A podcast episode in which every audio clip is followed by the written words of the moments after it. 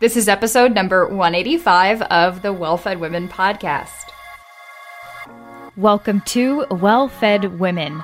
I'm your co-host, Noelle Tarr, a nutritional therapy practitioner and a certified personal trainer, and I'm joined by my bestie, Stephanie Ruper, author of the best-selling book, Sexy by Nature. On the show, we provide moderately amusing banter, authentic, unfiltered conversations relating to nutrition, fitness, mindset, and body image, and offer empowering advice for women, from women. While you're listening, please keep in mind that the information on this podcast is intended to provide helpful and informative material and should not be used to diagnose or treat disease. We are so excited to have you here, so now let's have some fun. Hello and welcome to the Well-Fed Women podcast, coming to you from the States, actually from the East Coast nonetheless.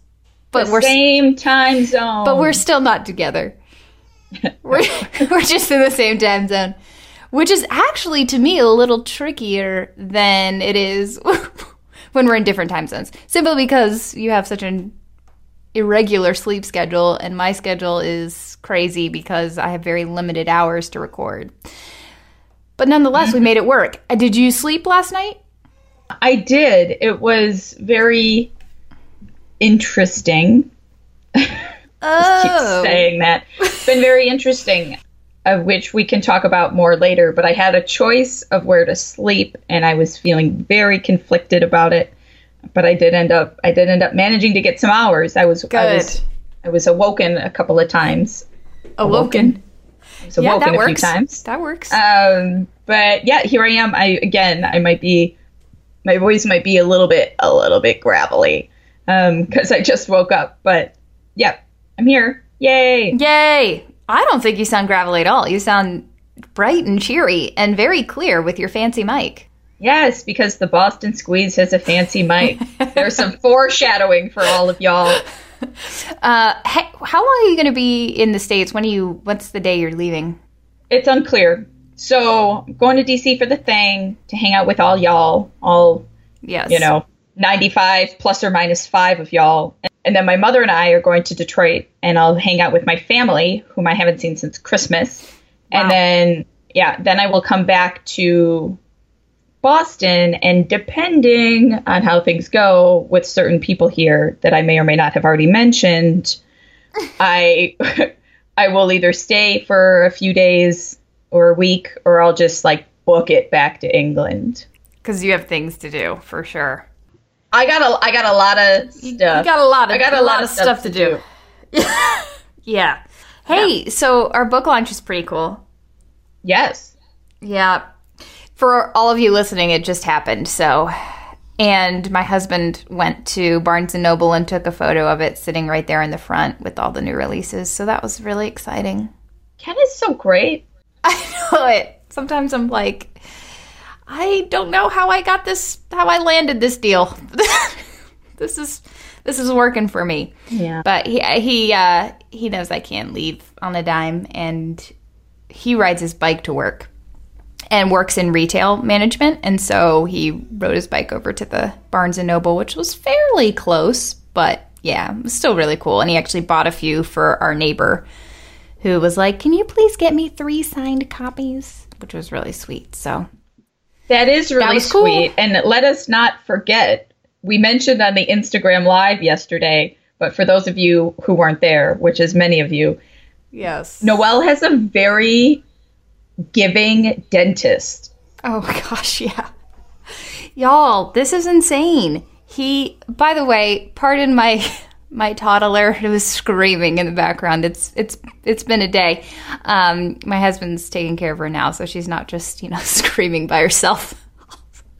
Although I'm sure nobody would assume that. But um, my dentist. So I've had the same dentist since I was four years old. Like the very first time I went and got my teeth cleaned, I went to him, and he had a very new practice, and we were like one of his first patients. My family is and was.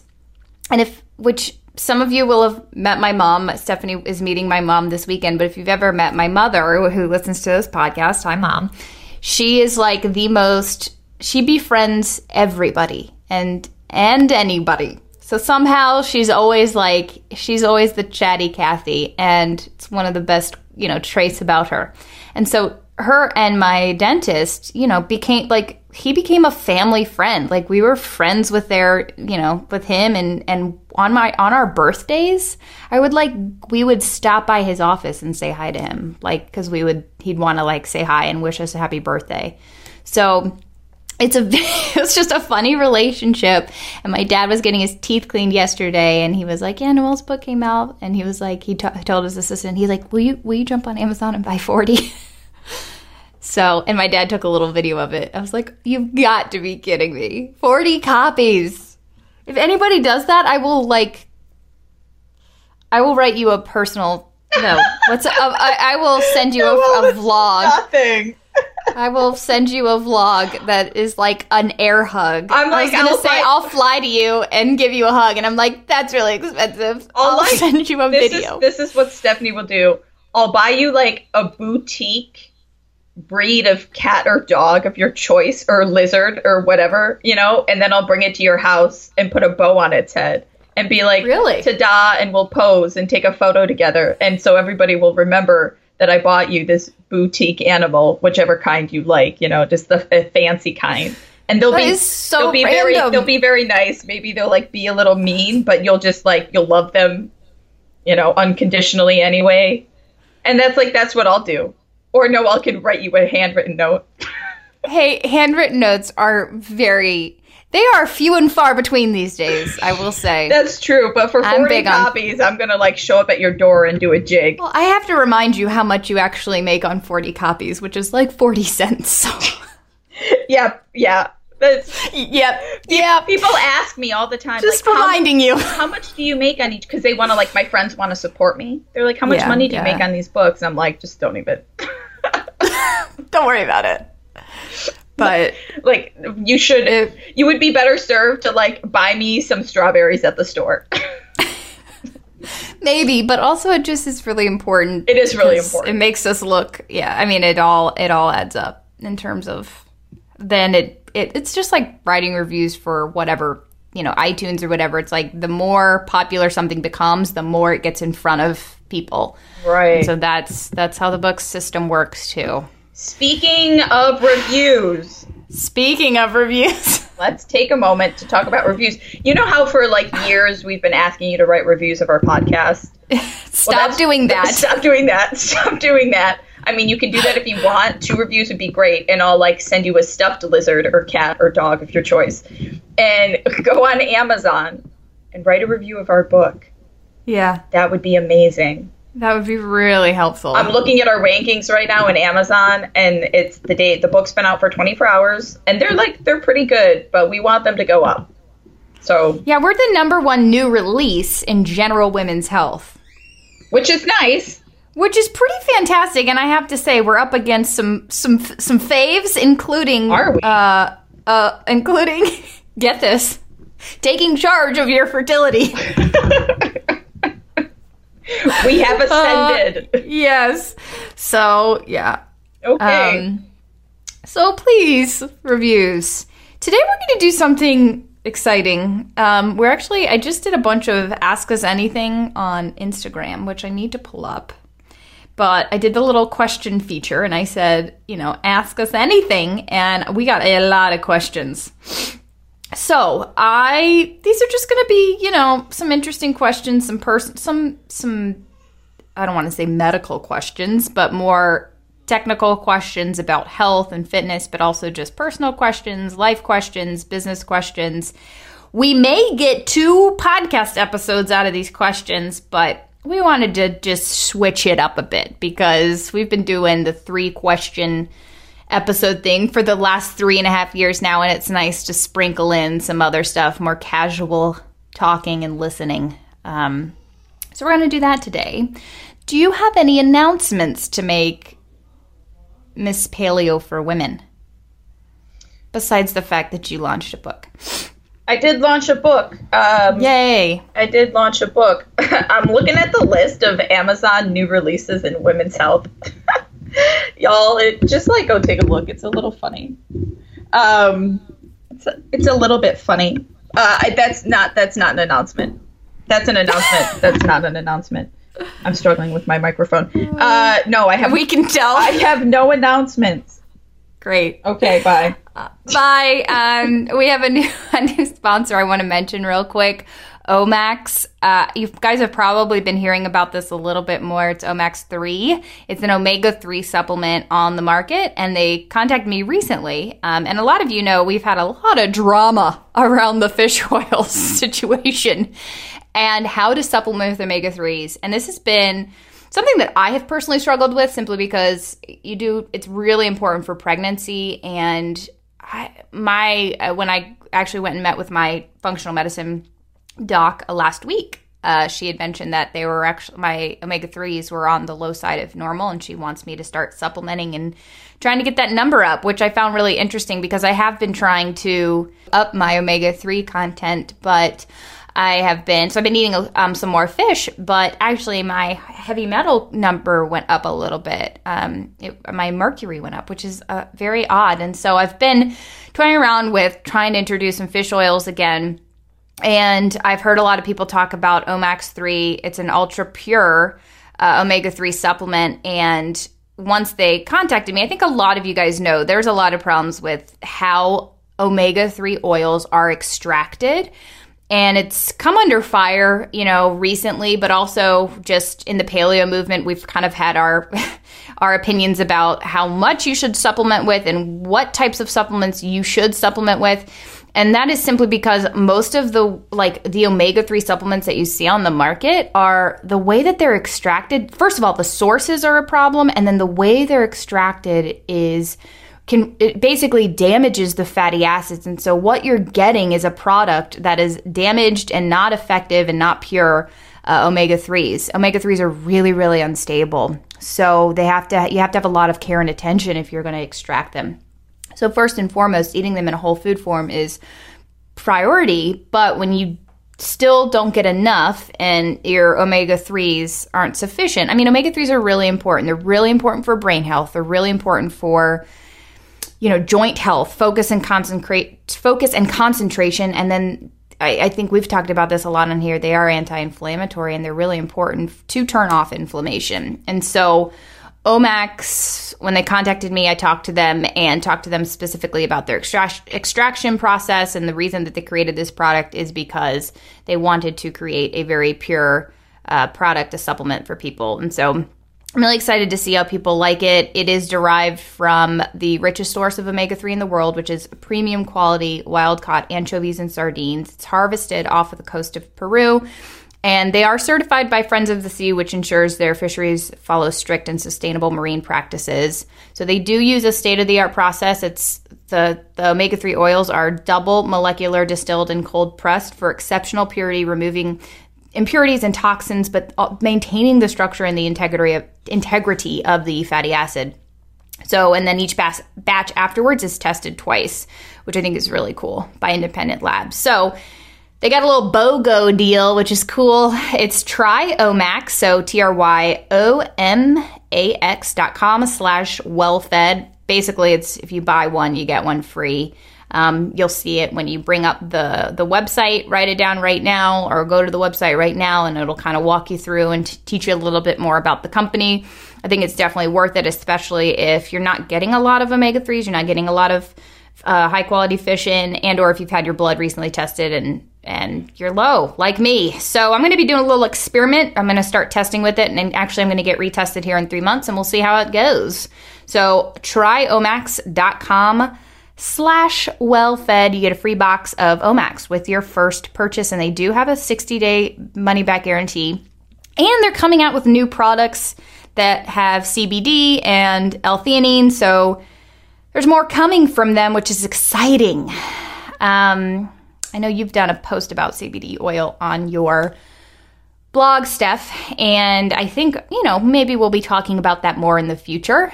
Seen a lot of great things for it, specifically a lot of great testimony about it, specifically for anxiety and for some really severe conditions like people who have seizures and stuff like that. Like, I've been seeing that on the mainstream media quite a bit. So I'm I'm kind of excited to explore that as an option a little bit more. Again, the C B D oil. But yeah, go to tryomax dot com for right now to see, try the the omega threes. Um, tryomax dot com slash well fed. We'll link to that in the show notes. And then our second quick announcement is about Prep Dish, which we have mentioned last week. They're still doing that, um, or I'm sorry, last month. They're doing that great offer for us where you can try Prep Dish totally for free. Um, this is a really great time to do it. Back to school is tough.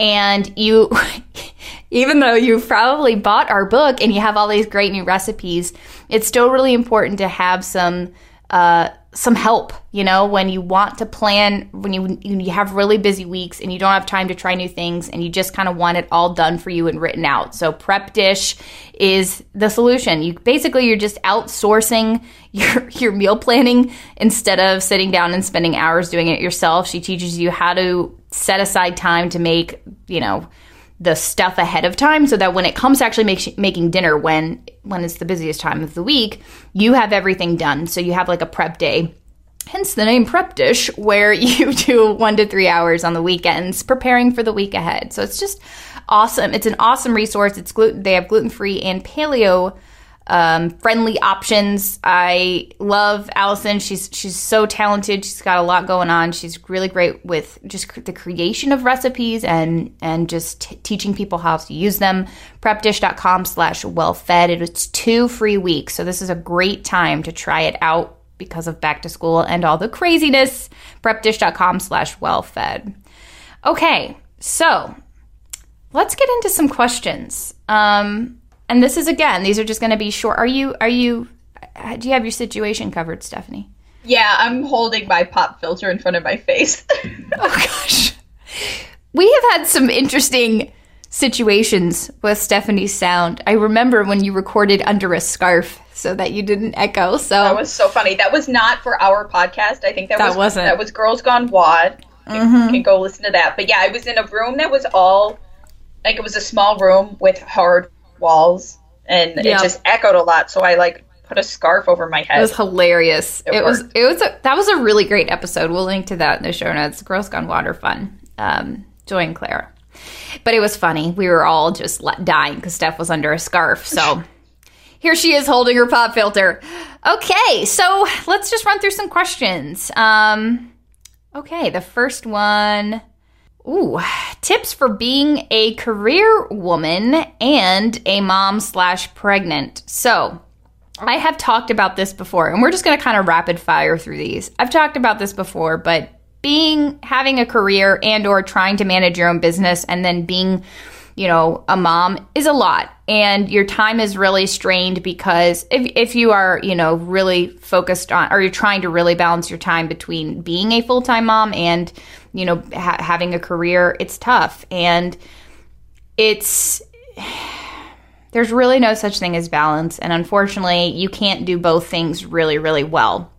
So I think you have to figure out what, where things can give. And for me, in my business, I have decided that moving forward, I just, I don't have time to necessarily be a perfectionist. And whereas before I would put time into my business and time into my career, you know, I, I don't want to say my business because I know that a lot of people have a lot of different career paths. So I think when you're putting time into your business and or it's, it's your thing and you're trying to get a thing started, you know, get it off the ground, which I know a lot of our listeners are, it's really difficult because it does take a lot of time, and so does being a mom. So, and and I think the interesting thing about being a parent is that your time is not, it's not necessarily set, you know, it could be it, everything, it's different every day. And then you could have a week where you really don't have any time to do much because things happen. So what I've really had to move forward with, and what I recommend for most multitasking moms, is that you really just have to outsource things where you can. So for example, with the meal prepping, don't beat yourself up if you have to prioritize. Like I, I love my business. I love what I do. And so if I have to do a freezer meal a couple nights a week because I'm having a really busy week, I don't beat myself up and I don't feel guilt about that. So I have to f- figure out where things can give. We're getting somebody to help us clean the house, which is great. So it's we we found, both my husband and I have found that that's the thing that typically slides to the wayside when we get really busy, and it's worth it to us to to spend a little bit of money to have somebody come once a month and help us do some deeper cleaning. So that's one thing that we're able to outsource. And so it's just about looking at the list of all the things that you do in your life. And Chalene Johnson had a really great list where, and, and I read through this, and it's it's really set me up for this mentality, but listing out everything you do in a week. I'm talking even the little things like, you know, preparing lunches to doing the laundry to cleaning the bathrooms, and I mean everything, all the things that you do, not just cleaning, but as like a human being. And then look at that list and see where can you outsource and what can you pass on to somebody else? Because what is that, you know, what is your hourly rate? If you're, what are you worth? You know, if are you worth, and, and then what can you pay somebody to do that? So if you're If you can get a sufficient, you know, let's say five hour chunk of work in, and that leads, that means you getting to work one-on-one with a client, or you getting to work with some, you know, sponsors for a new podcast, or, you know, whatever that is, and and look and see how much money that produces. In the beginning, it might not be much, but later on, you know, your time becomes really valuable. You can, you can get a lot done financially. And so is your time worth doing some of those little tasks that you can easily outsource, like with Prep Dish? You know, it's a very low fee, but if you spend a couple hours doing that and you can outsource it, you can spend those couple of hours making a lot more money than what you're paying for Prep Dish, right? And so it's just all about shifting things that aren't, that you can find somebody to help you with over, and really seeing your your time specifically as building a business as, as really valuable and, you know, as really important. And so I think it's really seeing where things can give. But then when you do spend time in your business, being very efficient and being, um, you know, make sure that there are no distractions. Make sure that if you're a morning person, it's in the morning. If you're an evening person, it's in the evening. And also, not being a perfectionist, like I mentioned before, it's it's you can't sit down and expect things to be perfect. They have to be good enough. And for you to be able to serve people in a greater capacity, if you're going to sit there, and this is what I did for many years, if you're going to sit there and over-tweak images and over-tweak things, you're spending so much of your time. Like you, if you spend an hour, you know, hyper being hyper vigilant on how a a blog post looks or how something is worded, I mean, that is not a very good use of your time. And if you would have just hit publish and said, okay, this is good enough, you could have done a lot more with that uh, that hour. And so it's just learning things about yourself and kind of just saying, I've got to, I've got to do things that are good enough. And I talked to somebody recently who's a f- uh, photographer, and he was struggling, like, how do I balance this? Because he runs his own business and is also a dad, you know, and so his he shares responsibility with his wife, and it's like, I don't know how to be able to work from home and also be, you know, a dad and be taking care of my kid, and I just feel so torn. And how do you manage your time? And, you know, I was like, you know, I, lo- I know like editing photos is a lot, you know, it's a lot of time, and sometimes you just have to be able to say, this is really beautiful and this is good enough, and or pay an assistant, you know, to help you get a lot done, which that has been tremendous for me, tremendous. I was doing, you know, a lot of the publishing and a lot of the um, very detailed work, the editing with all the podcast. And I just decided I've got, I've got to, even though I don't have the finances to do this, I've got to take the step. I've got to take the leap and let somebody else do it, and know that my time is going to be more valuable, and I'm going to be able to make up for that, you know, with, with the things that I'm doing. So um, that's the stuff. Okay. Okay, so here we go. We're going to get into a little heavier topic, and I, I think that this is hopefully where Steph can talk about some of the things she was foreshadowing. Have you ever had to crawl out of a depression or any other mental state, and how did you do this? I almost just started crying. Um, oh. Yeah, so I... Noelle, just stop me if I talk for too long, okay? Mm-hmm. I want to talk about both anxiety and depression. I talk, I deal with really...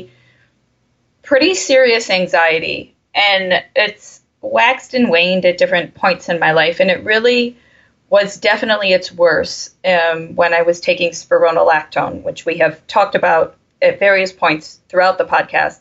You know, Spiro is a drug that had side effects. Anxiety is not a common side effect of spironolactone, but for somebody with my body chemistry, you know, it just, it makes sense that it would happen. Now I understand, but I didn't know when I was taking it that that was the cause of my anxiety. And I have a big blog post about it. And I get people commenting like at least once a week saying, I'm so glad I found this blog post. It saved my life. I'm feeling the same things. But that sort of thing didn't exist be- before I had Spiro. And so, or before I had anxiety and had taken Spiro. Um, and so I just, I didn't, I didn't know what was going on. And it's been a long time.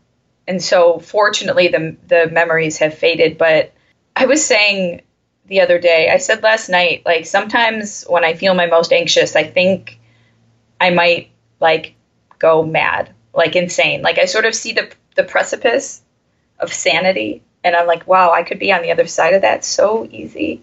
I could be over there. And that has a lot to do with my like really deep thinking about the human condition and like, what are we all doing here? And what does it all mean? And all that stuff. And it just sort of tumbles into this mass of chaos. But that's like, that's my experience. And, and I have to be so diligent to this day. You know, I don't have the same like physiological problems, but my body is still really quite disposed to anxiety. And a couple of weeks ago, we talked about how I was having trouble sleeping.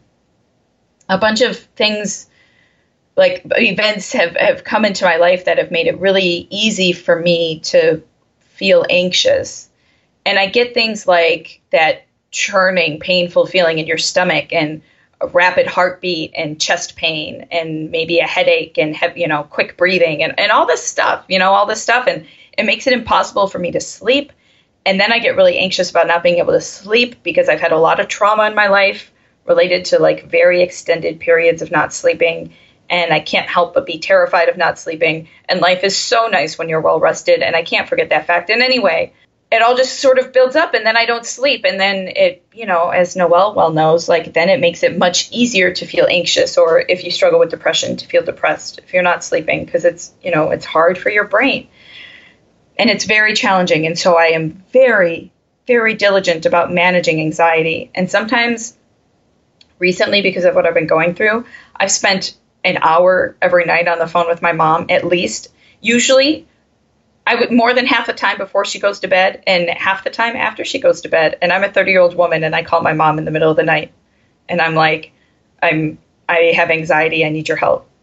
And that's like a thing. And she's the person who has saved me so many times. And I've been so fortunate. I don't know what I would be doing without her, probably journaling more actively. I think I should probably start doing that so she can get some better sleep. And I, I think journaling is, is the best we can do if we don't have other people with us, or talking to ourselves and recording it and then listening to it. Um, and really like figuring out where your anxiety is coming from is important, and like de- uh, deconstructing it and, and telling yourself why it's wrong. You know, you just, you have to do that over and over again. And if you see thought processes coming that you know are problematic because you've walked down them a million times, you have to stop them. You either have to do the work to deconstruct them or you have to stop them before they get started, because then the what if train starts and then you're what ifing everything. And this happened to me last night. At, I, call, I called my mother at three a.m. and we talked for an hour. All, everything, you know, I start having questions about everything and I have to find every doubt that I've ever had that I'm currently experiencing that's really relevant and like figure out how to talk it down. And then we do this thing called recapping. We call it recapping, and it's developed over the course of several years, where then I have to like go through and and say it out loud, the like the the reasons that we have discovered that I am safe. And then I do it again, you know, and I keep recapping and, until I until I feel calm. That's what I have to do. Other things like deep breathing and stuff, like sure that works. It does, you know, help calm your body down. But I really, like, really need to take care of the ideas. And so that's, like, that's an ongoing thing that will continue to be an ongoing thing for the rest of my life. My mother is also encouraging me to spend a lot of time doing positive, like, mantras, like, affirmations about beliefs. And I think I might have mentioned this last week, but there are some things I believe that might not necessarily be true, right? Like, I am bad at sleeping. Yes, historically I've struggled with sleeping, but like recently, like I, I slept great, you know, and, and I can work on reinforcing beliefs that are positive. I am good with uncertainty, you know, um, I can sleep in a new environment. The reason I really struggled last night is because I was in a new environment and I was worried about, I don't know, it just wasn't the same. It wasn't the comfortable place that I like knew, you know, before. So that's like, that's just a fact of what it means to be me and something that I have to deal with. And um, I will continue to look for new strategies for management, you know, to preemptively make myself worry less, be somebody who worries less, become more comfortable with uncertainty. You know, studies have demonstrated that the more uncertainty we face with respect to a certain decision, the more, the higher all indicators of stress are physiologically in our body. Um, skin conductance is a measure of stress, uh, sweat, um, sometimes like it's skin conductance at that level, um, cortisol levels, really big indicator.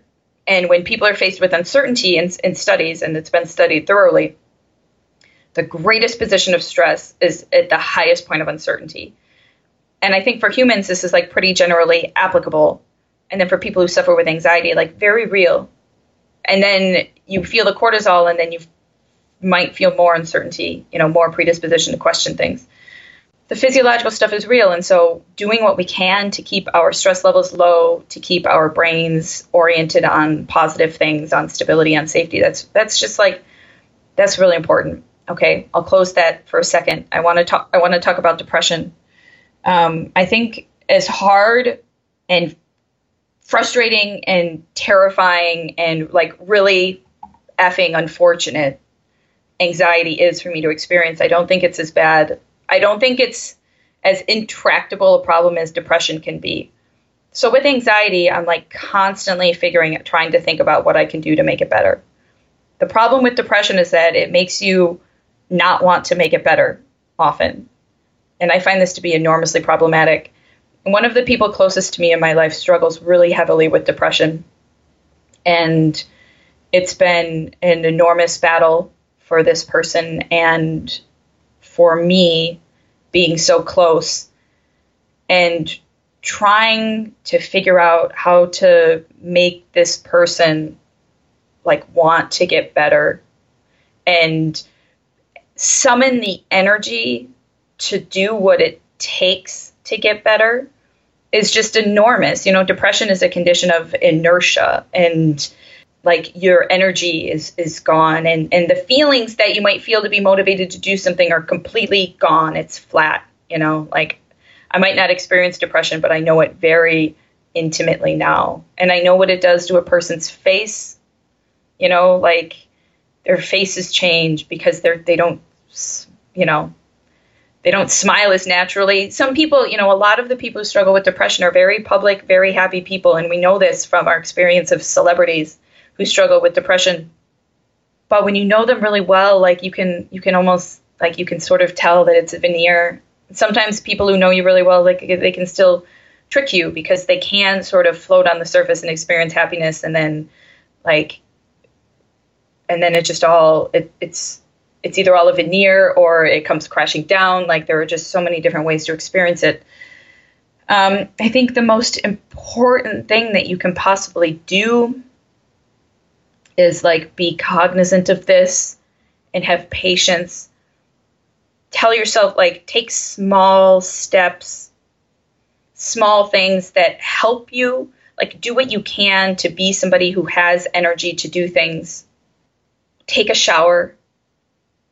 Like that's a huge deal. Clean your room. If you have trouble doing them, if there's somebody around you who can help you do those things, you know, do those.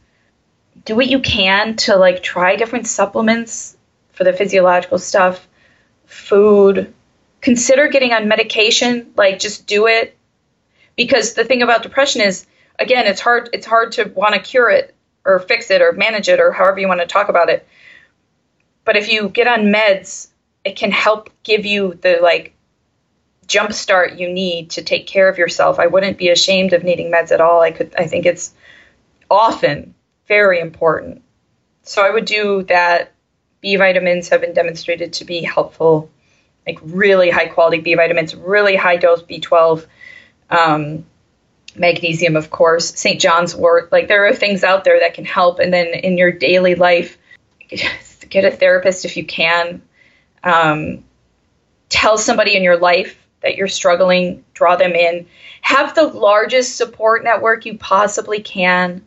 Relying on just one person, something that has been a part of my life, is not healthy for anybody. It's very scary too, depending on how severe what you're dealing with is.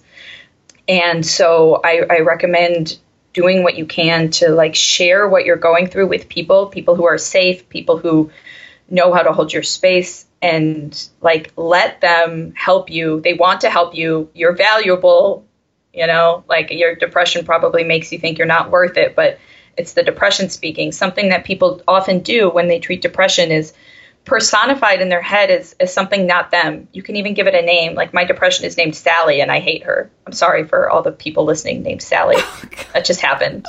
It's just a name I picked. Pick a different name, you know, Joe. My depression is named Joe, or like Voldemort, you know, like Voldemort or Sauron, you know, pick a bad guy. That's the name of my depression.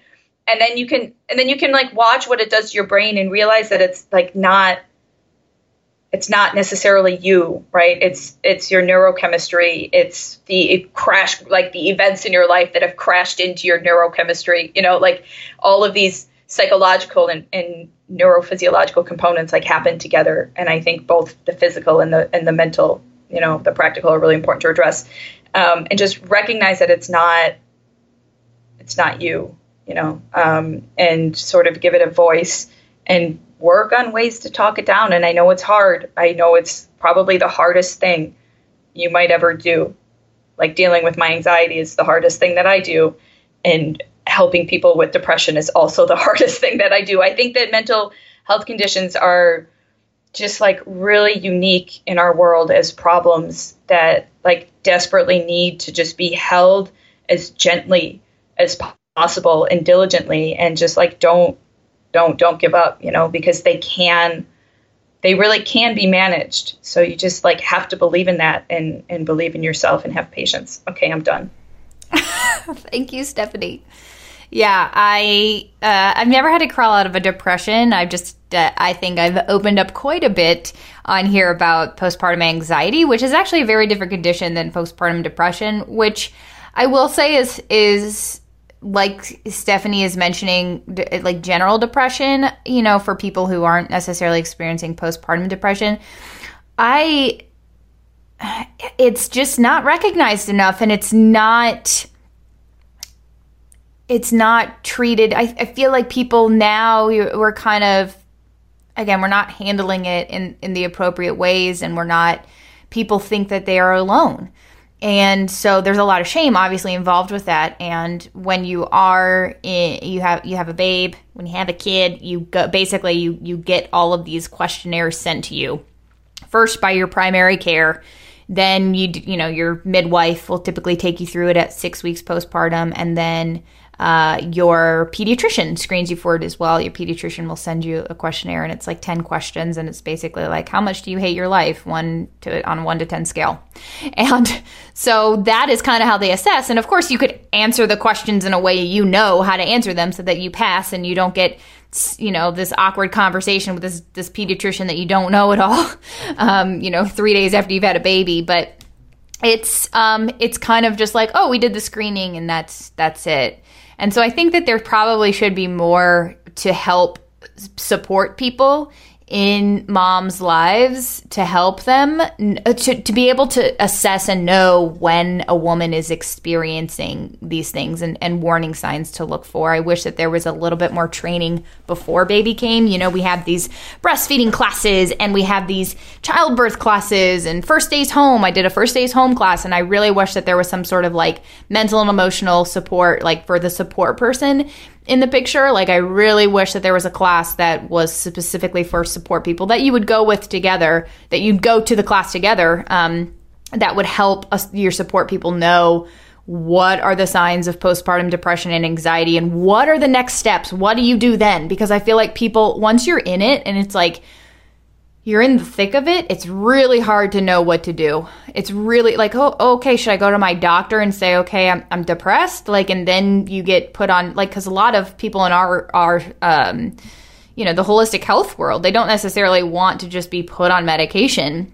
And so it's really hard to even know who to trust and who to go to, and, you know, So that, and it's a lot. And then it's like you, you're so involved with this child and trying to figure out what's going on with this child that you don't know how to take care of yourself.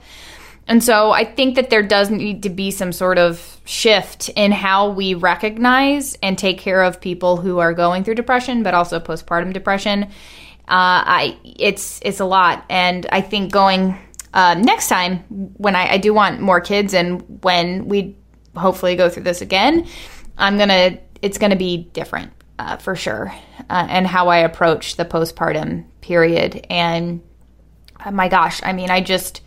I absolutely, like, the the love that I felt for Stella was also what was causing me so much anxiety. It was just very paralyzing to me. And it was like, like with postpartum depression, a lot of people feel like, you know, I, I don't really want to hold my kid. And with anxiety, it was like, I don't want to put her down. I don't want to let anybody else touch her. You know, it was like this very, over, like I've talked about overestimating risks. It was just like this paralyzing state of like, I don't know what to do with her, but I don't want her to go anywhere else but be like in my sight and with me. And um, and there's a lot that goes with that. And luckily I had a lot of friends who were very helpful and saying like, you know, this is what I went through and it's okay. And here's what you need to do. And or here's some options. And um, here's here was my experience. And so I was very thankful that a lot of my friends had given birth and gone through that, you know, kind of postpartum period, and it, and knew that like, hey, you know, this is my friend, and I'm gonna I'm gonna be honest with her and say like, look, you might be experiencing, you know, if if your baby blues don't last more than a week or two, like it might be worth it to.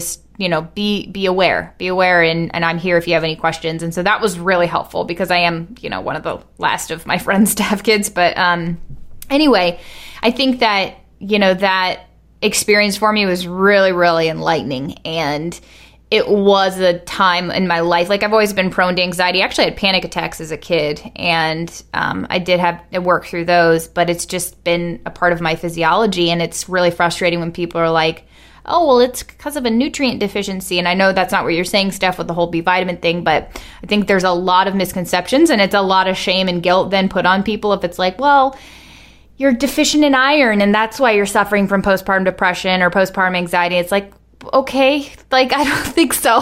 Like there's a lot more going on than a deficiency in iron, which I'm not saying that nu- nutrition can't be a huge part and play a big part in healing the body and the body working correctly, but it's more than that. It is more than eat more fat and, um, you know, make sure you're eating sufficient iron. I think that that can do huge things. And I think that ultimately that's why I'm not crippled by it, because, you know, when I was a vegetarian and I wasn't eating, didn't I, you know, I wasn't having, uh, I was eating a low-fat vegetarian diet. Let's be clear on that. So there's like no fat in my diet, no B vitamins, no iron, no nothing. Um, I was much more prone, and much what things would set me off easier. Um, and so now that I am much more, you know, on top of nutrition, I think that that it does absolutely affect my mental health, but that is not the whole picture. There's still more, you know? So, um, that was pretty much the podcast there. Okay. Um, Here's a lighter question. Favorite place in the world and your favorite vacation spot? Your favorite place in the world, Stephanie. You've been a lot of places, so. Ah, it's so hard. My mm-hmm. favorite place in the world is my mother's living room. It really is. So it's it just is. It's beautiful. She has all of these, like, she's got like thirty little plants. Like, like they're just these cute little plants, and all of these arts and crafts. She makes beautiful, you know, beautiful things. And it's just, it's got this beautiful warm yellow paint. Yeah. That's like, if I had to pick a place, um, like, all right, that's, all that's right. it. Excluding your house, your home, your, like, where is your favorite place on earth? That was a very sweet answer, but cause I, I would say my bed, because I just love my bed. Um, fine. Fine. Okay, fine. There's a lot. I right now I'm thinking of this spot on the south of Taiwan that uh, there's this beautiful beach that I camped at before I left Taiwan. Um, you know, sleeping outside on the ocean, waking up with the sunrise. Like, I loved it. Uh, Taiwan yeah. is the world's, like, best kept secret. It's a wonderful, wonderful country. So um, there, if you want to go on vacation to somewhere that people don't normally go, and that's wonderful, go there. It's interesting to think, because when you're thinking about your favorite spot, sometimes you don't really know you're there until after the fact. That too. Yeah, uh, my favorite place in the world, um, besides my my home, being being in bed, um, and then favorite vacation spot. I don't know if you have one, Steph. I think that's probably the same for you. But yeah. I, my, I, I really enjoyed. We traveled. My husband lived in Japan for a little bit, and and I traveled around with him there. And looking back on some of the photos, I'm like, what a cool place to just exist in. Like, how cool was it that we were, like, on this little island called Miyajima, and, like, we were just walking around, and it was just so exotic and peaceful. And I loved Kyoto. I mean, just kind of sitting and relaxing and and whatever, just enjoying, like, fresh sushi. Like, it just was so great. And and Japan is probably, I mean, I haven't been to many countries. I've been to Switzerland and Italy, but I even though it was it was so foreign, um, more so than Europe is, obviously, it just still was just such a cool experience. There were so many little, you know, like gardens and, and just a lot of greenery, and it just was it, we did so much, and it was it was really cool and very peaceful, and I loved it, and I would love to go back. Um, and then favorite vacation spot, we always go down to the Riviera Maya in Cancun, and I, I absolutely love the area. I absolutely love where uh, we go to the same resort. We actually got married down there. I eloped, and it was the best decision ever. So we got married down there, and we've been back pretty much every year since, besides last year when I had a baby. But um, we went, that's where we went when we went to Mexico, was the Riviera Maya. It's this beautiful resort, and it just, they so take care of you in terms of food allergies and stuff like that. And it's got this smell and this feel. And sometimes I kind of like catch a whiff of like the smell from like, you know, just like the rain, or even sometimes, you know, how pools smell, like when I'm just smelling like the water or something, and I'll get this like memory of sitting, just laying outside, um, at the resort, and it, it feels good. It feels all warm and fuzzy. Okay. Um, yay. So will you ever do more meetups or conferences? Well, we had a me, Steph. We, we had a book signing. We we, we did a thing in D C. Truthfully, I don't know. I don't know if we'll ever really do any more meetups or conferences.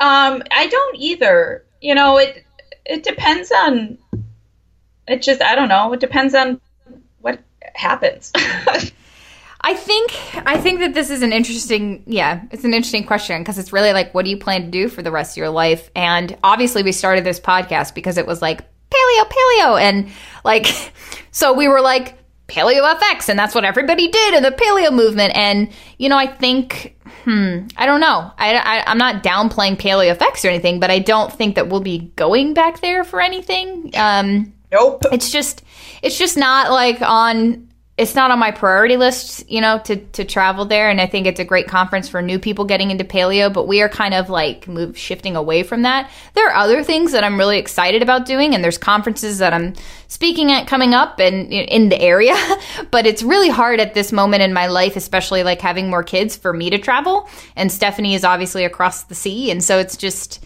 And then when you come back here, you're probably going to be doing more philosophy things, and maybe on the other side of the country.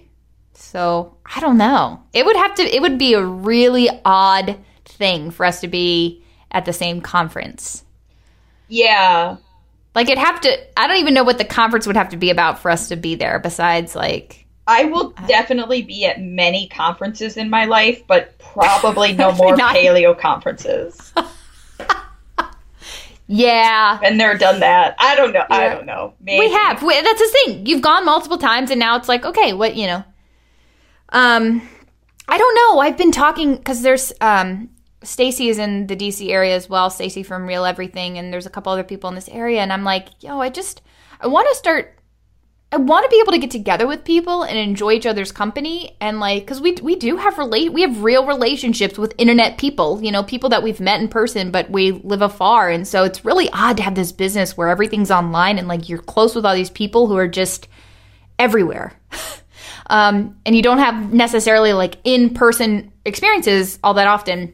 And so I was talking to Stacey and I'm like, can we do something? Can we like do this? Uh, like, I don't know, like a, like a, just a retreat of some sort where we just get to all enjoy each other's company and each other's food. And like, can we do that and it not be like some big conference where we have to spend thousands and thousands of dollars to attend?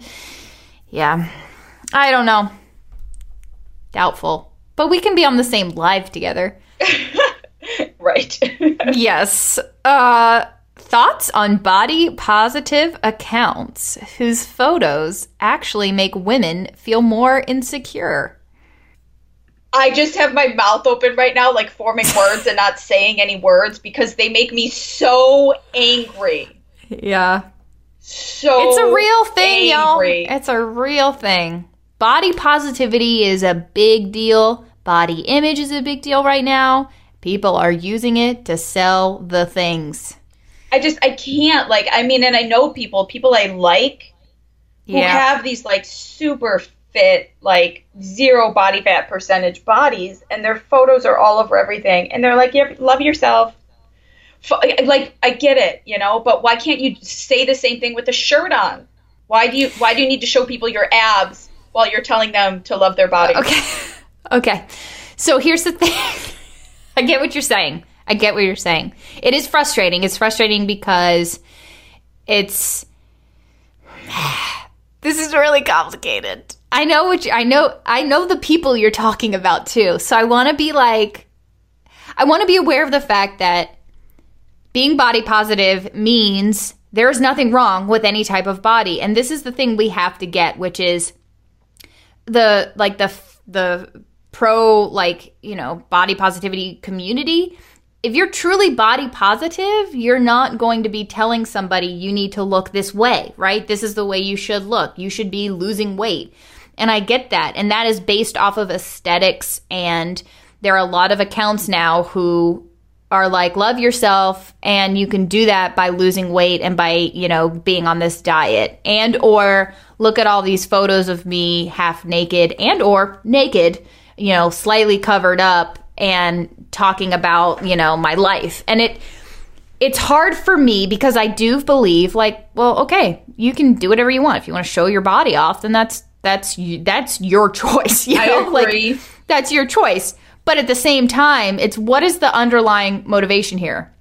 Is it to show off your body so that you can, like, sell a product and or, you know, like, promote whatever you're trying to sell and or your programs, and you're kind of trying to draw attention to that by showing off your body? Like, I think that sometimes we just, it's, and it's hard to, it's hard, there's no answer there. It's not like, like I can't say like, well, you're just trying to sell stuff, so you're not, you don't have the freedom to take a picture of yourself because your body looks according to what the social norms want you to look like. Like, that's not being body positive either. You know what I mean? Yes. This is really complicated. It is. Com- so it is complicated. I think, I mean, I think you can do it responsibly, all right? I'm not saying that everybody who posts photos of their bodies online is, like, doing a bad thing. I'm not saying right. that. But, like, the language that you use has to be super inclusive. You have to be aware of the fact that you're, like, showing your body in a way that, like, other people just, like, might, you know, might not feel awesome about. Like, you have to know these things and you have to talk about it in a really yes. like sensitive manner, and also make it clear that even while you look this way, you don't expect other people to look that way, you know? Yes. You said it perfectly. Yep. That's exactly right. It's you, you I think we all have a responsibility now to know, uh, you know, what has been going on. And if we are truly trying to help people and trying to get people to stop, you know, being judgmental or um, hurtful towards people who don't have a super lean body or whatever, then we have to be responsible with the, what the things that we put out. Um, and I, th- I think we do have that responsibility. Like, I, I think it's not rocket science to know, like, hmm, this might make certain people feel this way. But um, I don't, I'm not trying to put any rules on what people can and can't like post, but I do think that there's, we have to be aware of what's going on. And the truth of the matter is, beyond, you know, if people should be allowed to post photos themselves or not, you know, a lot of accounts are still are using body positivity in these in these the, within the context of love yourself, love yourself, love yourself, but also uh, lose weight with my product. And it's it's really really sometimes it's really twisted, and it's really even hard to see. Um, and it's really disheartening, because if there's any, you know, downplaying and or judging somebody, and or you know how so in our society fat has the word fat calling somebody fat has become um no matter what you look like, you know, if somebody were to say, oh, you're like, if I were to post a f- picture of myself and said, oh, look, you're so fat, or oh gosh, that uh, amazing the um first cover model on Sports Illustrated, can't remember her name, she's amazing though, um you know, she is she is part of that movement where it's like, look, it is not fair to somebody who she like calls herself fat. Like, yes, I have more fat on my body. I am fat. Like that, that's what describes me. Just like, you know, this person over here is tall, and or this person has a different skin, skin color than me. These are all physical, physical skin color than me. These are all physical uh, characteristics. And we are literally using a physical characteristic to like attack somebody and or think of somebody as less than, and that's not okay. I don't care if you think what you think about the world and health and how somebody should look. Like, for you to judge somebody and treat them like crap because of their body size is wrong on all accounts. And so the the true body positive movement is about saying it is okay to be fat. It is okay to be quote unquote overweight according to the scale. People have the freedom to choose how they want to exist and live. And some people are not, not, you know, some people are more genetically inclined to be fatter than other people. Like, that is okay. You know, that's not, that's not a bad word. We're not like, you know, making fun of people by saying that. And so, um, gosh, I wish I could remember her name. I'm sitting here like, I need to start scrolling through my Instagram feed. But the woman who was the on the cover of, of Sports Illustrated, you know, she's part of that movement that's like, I work out. I am very active. I am doing a lot of stuff. I am very healthy, but I'm also fat, you know, like I'm also a, a an, what do they call, plus size model, you know, and, and I'm okay with that. So that is kind of where we're coming from. And I think a lot of people miss that. They think, oh, like, love yourself. Oh, Ashley Graham, that's her name. Okay. I would love to have her on the podcast. That would be really freaking cool. She's literally been everywhere. Um, she's been in movies now, and yeah, on Oprah. Um, she she's doing a lot for the movement. And I think that's what frustrates me is, like, if you're not truly body positive and you're not helping women get out of this, like, I need to look this certain way, if you are still perpetuating the idea that, like, you need to look a certain way, you know, that there is a better way to exist. And we've got to stop focusing on aesthetics and focus on health and individualized health and how do you feel, and give people the freedom to, you know, stop trying to just be so focused on, I need to look this specific way. Um, I hear you, Steph. I know what you're talking about, and it frustrates me. And I think it's it's more just because I'm like, we you have a responsibility being in the public eye and being, you know, somebody who is a health and fitness expert. You, I feel like, you know, you have a responsibility. Um, so yeah, n- knowing what some of some of these images can do um, when they are, you know, hashtagged Fitspo and all that kind of stuff. So yep, yeah. Um, okay, one last question. We've got a lot, so we'll probably do this a second a second time. Um, is it okay to have several days in a row when you are sedentary? Yes. Yes. I'm sorry. I don't want to rant about that. I've talked about she that does a lot. It so much. But absolutely, you're allowed to take multiple days off in a row, and you don't even have to have a broken foot. Okay? You can take multiple days off in a row just because you need more sleep and you need to rest and recover. We love Thrive Market, and for good reason. It's an online marketplace on a mission to make healthy living easy and affordable. You can shop for thousands of different foods and natural products, including non-G M O foods and snacks, vitamins, supplements, personal care products, eco-friendly cleaning supplies, organic baby food, and more. And the best part is you get to shop from home on your computer or with the Thrive Market app. And it's all shipped straight to your door. Their prices are twenty-five to fifty percent below retail prices because they cut out the middleman and buy straight from brands and then pass on that savings to us. In other words, for the first time in history, you can easily access wholesome alternatives to conventional products found at traditional supermarkets at the same prices or lower. We have a special offer for our Well-Fed Women community at thrivemarket.com slash well-fed women. You can get sixty dollars of organic groceries for free, plus free shipping, plus a free trial membership.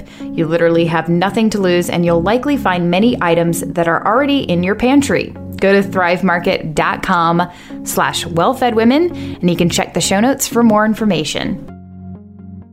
What is something, okay, we'll finish up with this. This is a great one. What is something you wish someone had told you when you were beginning your health journey? Don't take spironolactone. God. I mean, I, I, I'm really serious about that. You know, I took it because yeah. I was I was trying to I was trying to be thin and have clear skin and be fertile all at the same time. Like really, you know what I mean? Like I was way under eating, and that's why I had bad acne. And I like I took a I took a shortcut. Like I prioritized my appearance over my health. And I didn't know that it was going to have that kind of effect, obviously, or I wouldn't have taken it. But if somehow I would have been able to convince myself that like if that was the wrong thing to do, I think that would have been great. And not just not just because of my experience with Spiro, but also because like it is something I learned eventually, just a little too late. Also for for everything. You know, I had sacrificed a lot of different parts of my health that way, and, and Noelle knows what that's like. So, um, yeah, that's that's the one thing I I probably I probably wish I knew. I wish I knew that you didn't have to look a specific way. Like I wish somebody would, I would have been able to, and I, I might not have been in a place to hear this. And so that is ultimately the problem. But right. I wish that somebody would have sat down with me, or like I could sit down with myself and be like, hey, you know what? Nobody cares if you lose five or ten more pounds. Like you do not have to be super lean. Like it's not a real thing. You don't, that doesn't, that's not a requirement of being a woman. That's not a requirement of being attractive. That's not a requirement of being fit. That's not a requirement of, of being healthy. You know, one, you know, focus. Like I, I do, I spent a lot of time. I spent a lot of time pursuing that. And I really wish now looking back, I was in some of the best years of my life. And I, I wish I would have been able to spend a lot of my time and my mental capacity doing so many other things. Um, I could have been doing a lot of other things, just enjoying life, but also like doing a lot of good. And it was really just the chronic and constant pursuit of trying to be lean and trying to get a six pack and trying to lose five or ten more pounds. Yeah. And why? And why? So that's it. That's it. That's a wrap.